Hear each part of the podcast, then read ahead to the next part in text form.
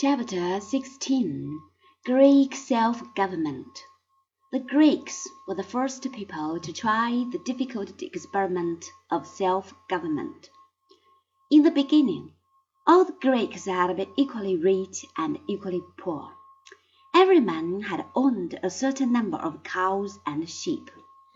His mud hut had been his castle. He had been free to come and go as he wished. Wherever it was necessary to discuss matters of public importance, all the citizens had gathered in the market place. One of the older men of the village was elected chairman, and it was his duty to see that everybody had a chance to express his views. In case of war, a particularly energetic and self-confident villager was chosen commander-in-chief.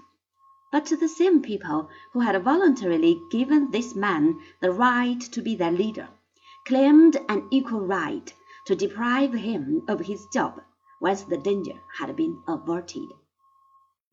But gradually the village had grown into a city. Some people had worked hard and others had been lazy. A few had been unlucky and still others had been just plain dishonest in dealing with their neighbors and had gathered wealth. As a result, the city no longer consisted of a number of men who were equally well off. On the contrary, it was inhabited by a small class of very rich people and a large class of very poor ones. There had been another change. The old commander in chief, who had been willingly recognized as a headman or king because he knew how to lead his men to victory, had disappeared from the scene.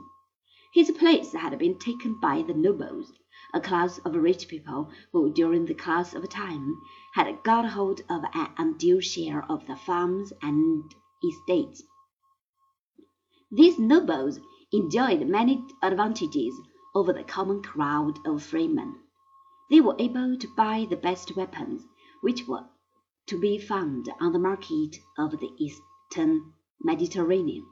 They had much spare time in which they could practice the art of fighting. They lived in strongly built houses, and they could hire soldiers to fight for them. They were constantly quarreling among each other to decide who should rule the city.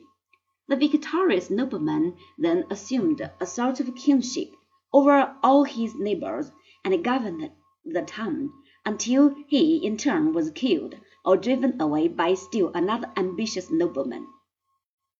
Such a king, by the grace of his soldiers, was called a tyrant, and during the seventh and sixth centuries before our era, every Greek city was for a time ruled by such tyrants, many of whom, by the way, happened to be exceedingly capable men.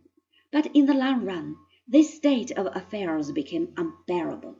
Then attempts were made to bring about reforms, and out of these reforms grew the first democratic government of which the world has a record.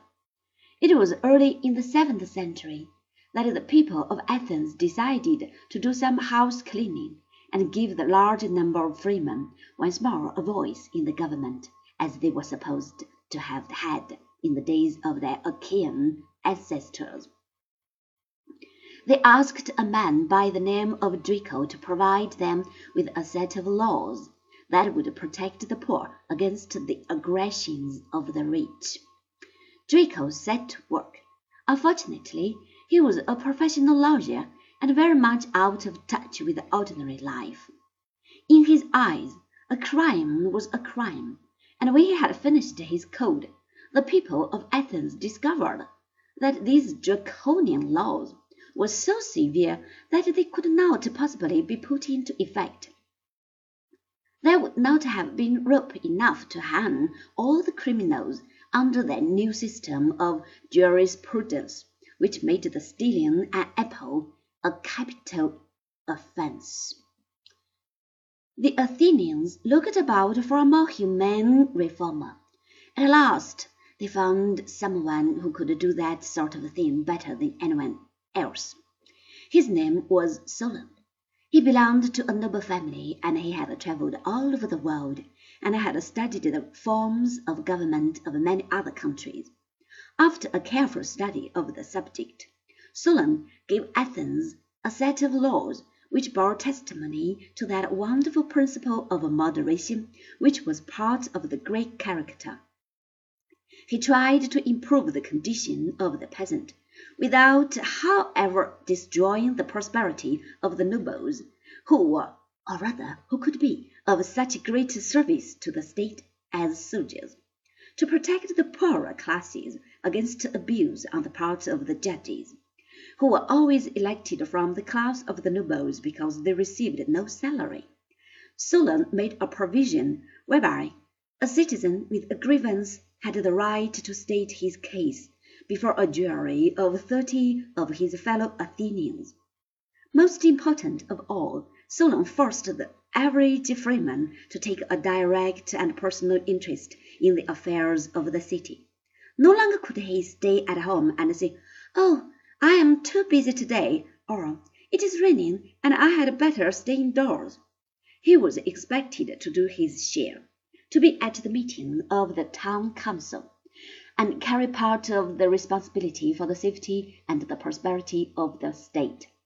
This government by the demos, the people, was often far from successful. There was too much idle talk. There were too many hateful and spiteful scenes between rivals for official honor. But it taught the Greek people to be independent and to rely upon themselves for their salvation, and that was a very good thing.